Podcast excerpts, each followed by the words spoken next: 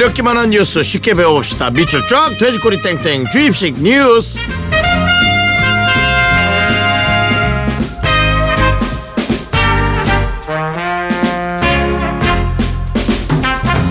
네, 이 코너는 정말 전 중요할 거라고 생각해요. 뉴스가 어려워서 못 알아듣는 사람들도 간혹 많이 있거든요. 어, 굿모닝 에프엠의 퍼스널 뉴스 트레이너 시사평론가 김성환 씨와 함께합니다. 반갑습니다. 네, 안녕하세요. 네, 어, 이 정말 역시 이 아침에는 시사가 중요하죠. 중요하죠. 네. 예. 요즘엔 특히 또 중요하죠. 그렇죠. 그리고 네. 이제 아침에 시사를 들어야 하루 종일 돌아가는 것들을 들을 때 본인의 이 견해를 음. 생각할 수 있잖아요. 그게 정말 중요한 것 같거든요. 어. 정수 씨 생각보다 시사에 굉장히 관심이 많네요. 저요? 네.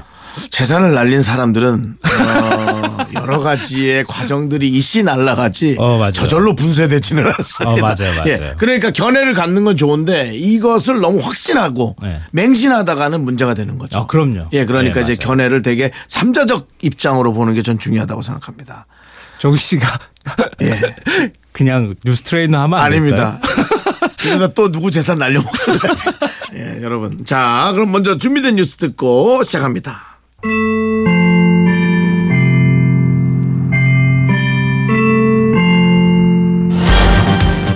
미국 백악관이 한반도 사드 비용을 다른 방위비 분담금과 마찬가지로 다시 협상하겠다는 방침을 밝혔습니다. 다만 재협상 전까지는 기존 협정을 준수하겠다고 강조했습니다. 맥메스터는 동맹국들을 둘러보고 방위비와 책임을 적절하게 분담하도록 하라는 것이 트럼프의 주문이었다고 설명했습니다. 펜스 부통령 역시 트럼프는 사드든 다른 시스템이든 동맹국들의 더 많은 것을 요구할 것이라고 말해 맥메스터의 발언에 힘을 실었습니다. 아, 이게 중국의 사드보복 때문에 정말 이 관광업계나 많은 것들이 이제 정말 엄청난 네. 타격을 입었는데요. 네. 어, 얼마 안 돼서는 또 이 비용 논란이 나와서 야, 저도 잘은 모르지만 이게 네. 도대체 무슨 장단에 맞춰야 되는 거야. 오, 그러니까 아마 다, 그런 생각을 할 거예요. 다 비슷한 생각하고 있을 것 같아요. 예. 이, 어, 이걸 좀 잘 풀어주시죠. 네, 일단 배경부터 설명을 드려야 될 것 같은데요. 이게 지난달 이십칠일이었습니다. 트럼프 미국 대통령이 로이터 통신과 인터뷰를 하면서 우리 사드 배치 문제와 관련해서 이렇게 얘기합니다. 한국이 비용을 내는 게 적절하다고 한국 측에 통보했다. 그건 십억 달러짜리다. 그러니까 일조 한 천사백억 원 정도, 천오백억 정도 우리 돈으로 환산하면 그 정도 금액이거든요. 이 발언이 나온 거예요. 그런데 이 발언이 나온 시기가 공교롭게도 그 바로 전날이죠. 그러니까 지난달 이십육일 새벽에 갑자기 대선 전에는 사드 배치 없다고 얘기를 하다가 갑자기 사드 배치를 해버렸잖아요. 음. 성주에다가. 음. 그러고 나니까 트럼프의 얘기가 굉장히 계획된 얘기 아닐까? 이러면서 우리 입장에서 굉장히 깜짝 놀랐던 음. 거죠. 날짜 봐가면서 얘기한다 이거죠. 그렇죠. 그렇죠. 네. 아, 그 우리 정부 입장은 어떻습니까? 일단 사드 비용을 통보받은 적이 없다는 거죠? 이게 근데 우리 정부 말하고 미국에서 얘기 나오는 말하고 얘기가 달라가지고 지금 헷갈리는 거예요. 음. 그러니까 청와대 국가안보실 얘기가 방금 전에 말씀하셨던 얘기인 거예요. 그러니까 지난달 삼십일 맥메스터 백악관 국가안보 보좌관과 김관진 국가안보실장이 통화를 했다는 겁니다. 음. 통화를 하고 난 다음에 청와대 국가안보실에서 밝히기를 미국이 사드 비용을 부담한다는 기존 합의를 재확인해 줬다. 이렇게 음. 얘기를 했거든요. 음. 그러니까 우리가 추가 비용을 더 낼 필요가 없다. 이렇게 얘기를 했으니까 그때 이제 언론이 당연히 그런 줄 알고 뭔가 트럼프 대통령이 오버한 거구나. 음. 잘 모르고 얘기했구나. 이렇게 생각을 했는데 맥메스터 보좌관이 또 다른 말을 해버렸어요. 언론에서. 앞서 이제 뉴스에도 잠깐 이제 언급이 됐잖아요. 네. 기존 합의에 따라서 미국이 사드 비용을 부담하긴 하겠지만 이 다음이 중요한데 재협상을 하기 전까지만 유효하다. 음. 우린 재협상 할 거다. 이렇게 얘기를 해버린 거예요. 음. 아니, 그러니까 재협상을 하면은 우리가 돈 더 달라고 할 수 있다. 이런 얘기를 했다는 거죠. 이게 어느 장단에 아니, 춤을 춰야 될지 모르는 상황이 된 거죠. 이게 뭐 계약서 같은 게 틀림없이 있지 이게 이렇게 되는 게 아니 이게 무슨 아니 뭐 구전으로 하는 게 아니잖아요 이런 것들이. 아, 그럼요. 이게 그 한두 푼짜리도 아니고. 전화하는 것도 웃겨요. 전화해서 그럼 깎아요? 안 해달라고 그럴 수 있는데 난 그것도 너무 웃겼어요. 이게 사실 국가 간의 협상이라고 하는 게 우리가 볼 때는 뭐 엄청나고 대단한 것 같지만 네. 사실 뒤로는 네. 우리 뭐 깎아주십시오. 뭐 안 돼. 좀 돈 좀 더 내. 뭐 이런 그렇죠. 것도 예. 해요. 사실은. 밀당이 좀 있어야겠죠. 네. 네. 자, 그럼 트럼프 대통령이 말하는 십억 달러. 말이 십억 달러니까 와닿지 않지만 아까 그 환산한 금액이 일조 한 천사백억? 천오백억? 이걸 복지로 돌리면 이게 어마어마한, 어마어마한 금액인데 돈. 이거를 하여튼 이 근거는 무슨 금액인가요? 네. 이 방금 전에 일 조 이렇게 말씀하셨는데 네. 일 조란 금액이 잘 체감을 못 하잖아요, 우리가. 아. 누가 인터넷에 십억 달러 체감법이란 글을 또 올렸더라고요. 네, 그래요. 네. 전 국민이 일치킨 할 수 있는 돈이다. 이렇게 표현을 해 놨더라고요. 한 사람당. 한 사람당 치킨 한 마리씩 먹을 수 있는 돈이다. 아.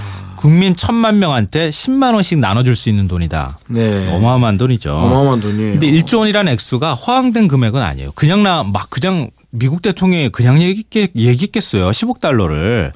그러니까 전직 미국 국무부 관리가 사드 배치 비용을 콕 찍어서 말한 적이 있어요. 십이억 달러다. 음.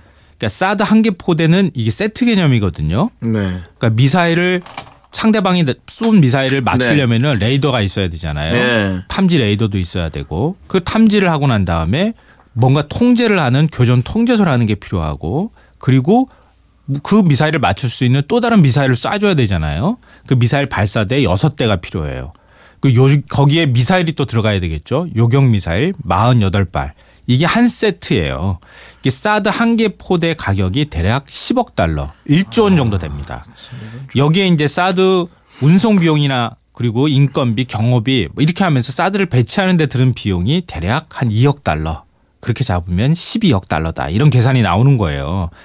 어, 그러니까 트럼프 대통령이 말한 게 사드 순수하게 사드 한 대 포대, 포대 가격 정도를 십억 달러라고 생각하고 말한 것이다. 음. 그러니까 거꾸로 생각하면 그냥 당신들이 사드 사시오 음. 이런 말이랑 똑같은 말을 했던 거다라고 볼 수 있는 거예요. 아니 그걸 모르세요. 원래 우리 벽걸이 티비 사면 와서 달아주잖아요. 아니 무슨 서비스가 이렇게 없어. 지금 시대가 어느 시대인데 사는 것도 지금 분통 터진다고 하는 사람들이 지금 얼마나 많은데 나 참. 아니 근데 이게 왜 논란이 되느냐면 네. 처음에 국방부가 얘기를 하거나 우리 정부에서 얘기할 때 사드 배치하는 것은 우리가 부지만 되면 네. 미국이 와서 미국이 알아서 무기 갖다 배치하고 네. 미국이 운영하는 것이다. 네, 그렇죠. 이렇게 얘기했는데 이 말이 네. 달라지거나 뒤집어질 수 있다는 것 때문에 논란이 그러니까, 되는 거죠. 그러니까 뭐 관리비 좀 달라는 거 아니에요. 점점 점점 하나씩 하나씩. 이거 진짜 문제예요. 그런데 이제 뭐 트럼프 대통령이 이제 돈 내라 그런다고 우리가 뭐 내줄 수 있는 건 아니고 네. 빨리 이제 정말 선거가 끝나고 가서 저는 좀 직접 만나든지 뭘 하든지 해야지. 어, 당연히 그래야죠. 그래야 네. 되는 거 아닙니까? 근데 네. 어쨌든. 뭔가 계약이라는 것이 있으면서 규정도 있고 그래야 되는 거 아닌가요? 아, 그럼요. 국가 간에 아무 근거도 없이 어떻게 뭐 일조 원 내놔 그런다고 어떻게 돈을 줘요. 그건 말이 안 되죠. 네. 한미 양국 간에는 소파 협정이라는 걸 맺고 있어요. 소파라는 거는 주한미군 지휘협정이에요. 음. 그러니까 미군이 들어와서 뭔가 무기를 배치하고 또 군인들을 배치하고 군인들이 또 여기 한국에서 생활해야 되잖아요. 그런 모든 관련된 규정을 담고 있는 게 바로 소파예요. 음. 근데 여길 보면 한국은 부지를 제공하고 미군은 유지경비를 부담한다. 이렇게 명시돼 있어요. 아. 그러니까 사드 배치 약정도 소파 규정을 따르는 거거든요. 그러니까 만약에 트럼프 대통령 말대로 일조 원을 우리가 더 부담해야 된다면 우선 사드 약정을 바꿔야 되고요. 그리고 소파 규정도 바꿔줘야겠죠.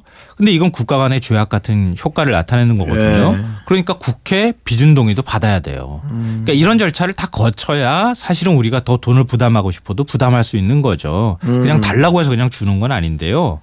만약에 트럼프 대통령 말처럼 그냥 돈 달라 그래서 우리가 줘버린다. 그러면 어떤 문제가 생기냐면요.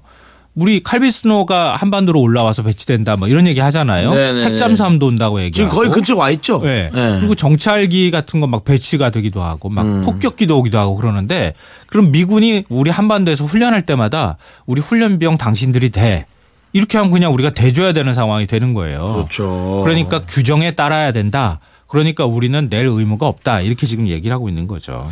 그렇다고 해서 또 뭐 우리나라에 그렇다고 주한미군이 들어와 있는 게 공짜로 들어와 있는 거 아니죠. 우리가 또 그 주한미군 오, 비용들 네, 대주는 네. 거 아닙니까? 네. 방위비 분담금이라고 얘기하죠. 어, 방위비 분담금. 그러니까 네, 주한미군이 들어와서 배치되고 운영되는 비용을 우리가 절반 정도를 대고 있어요. 네. 절반이요. 그게 한 일 조 원. 전체 비용이 이 조 원인데 아, 일 조 원 정도를 우리가 대고 있는 거예요. 세상에. 그러니까 정확하게는 구천사백사십일억 원을 우리가 미군 측에 주고 있는 거예요. 당신들이 우리 방위를 위해서 와서 도와주고 있으니 당신들이 반 내고 우리 반 냅시다. 이렇게 된 건데요. 그러니까 이것만 있느냐 그것도 아니고요. 평택 미군 기지를 조성하는데 최소 구조 원 이상을 우리가 댔어요. 돈을. 그리고 평택 미군기지 면적이 여의도의 한 오점오배 정도 돼요. 어마어마하게 넓은 면적이거든요. 어마어마하게가 아니고 전 세계 미군기지 기지 중에서 가장 넓은 면적이에요. 아, 그래요? 네. 그런 얘기를 해 주셔야 돼요. 아, 그냥 좀 내줬나 보다 또 그 생각한단 말이죠. 네, 그렇죠. 아니네, 엄청나게 내준 거네. 아, 그럼요. 그러니까 또 있습니다. 전 세계에서 미국 무기를 가장 많이 사는 나라가 어딜까요? 아, 제발 우리가 아니길 바라요. 한국이에요. 이천육년부터 지난해 시월까지 십년 동안 미국에서 사들인 무기 액수가 삼십육조 원어치예요. 그러니까 우리 입장에서는 다 공짜는 아니라는 거죠. 근데 미국 입장에서 보면 또 다르게 보이긴 하겠지만. 나는 이제 문득 그 생각난 게 그 용산에 있었잖아요, 미군기지가. 아, 예. 거기 땅이 지금 다 망가졌다면서요, 밑에가. 아, 환경 오염 환경적으로 때문에. 그거 한 백조 그거... 물리죠, 백조. 네, 그냥 백조 물리죠, 뭐. 네, 오염 그거를 정화하는 비용은 미군이 될 의무가 없다 그래서 다 미군이 그냥 기지 이전만 하고 그 오염 정화 비용은 우리가 지금 하고 있어요, 되고 있어. 그것도. 그걸 잘 모르시네. 제가 월세 아파트에 살거든요. 네. 못 하나 박는데도 뭐 돈을 내야 될 판이에요. 근데 무슨 자기들 땅 그렇게 놓고 그렇게 가면 어떡해? 월세 규정을 음. 알 사람들이 왜 그러지? 음. 선진인데. 네. 그리고 또 다른 나라 경우는 어떻습니까? 아, 사드 배치가 돼 있는 나라가 또 있을까 이렇게 생각하실 네, 텐데요. 네. 사드 포대가 지금 전 세계에 여섯 개가 배치돼 있는데요. 아, 그래요. 네. 네 개는 미국 내에 배치돼 있고요. 네. 그리고 하나는 미국령 괌에 배치되어 있고요. 괌. 나머지 하나는 우리나라 성주에 배치되어 있습니다. 그러니까 미국 국내 미국령을 빼놓고 배치된 게 성주가 처음이에요. 음. 근데 우리 보통 일본이나 뭐 이런 데 배치되어 있지 않습니까? 라고 얘기하시는데요. 일본이나 터키, 이스라엘, 카타르 이런 데도 사드 시스템이 배치되어 있지만 거기는 레이더만 있어요. 아, 체크만 하게. 포대는 없어요. 어. 근데 레이더하고 포대가 같이 들어온 거는 우리나라가 처음이다. 어허. 그러니까 레이더만 있는 나라에 가서 레이더 배, 배치 비용 대시오라고 말하지 않을 거 아니에요. 음. 그러니까 사드 비용을 대라고 하는 게 이번이 처음 있는 일입니다. 아, 그 왜 저 왜 그런 거죠? 왜 우리한테만 이러는 거죠? 의도가 있을까요?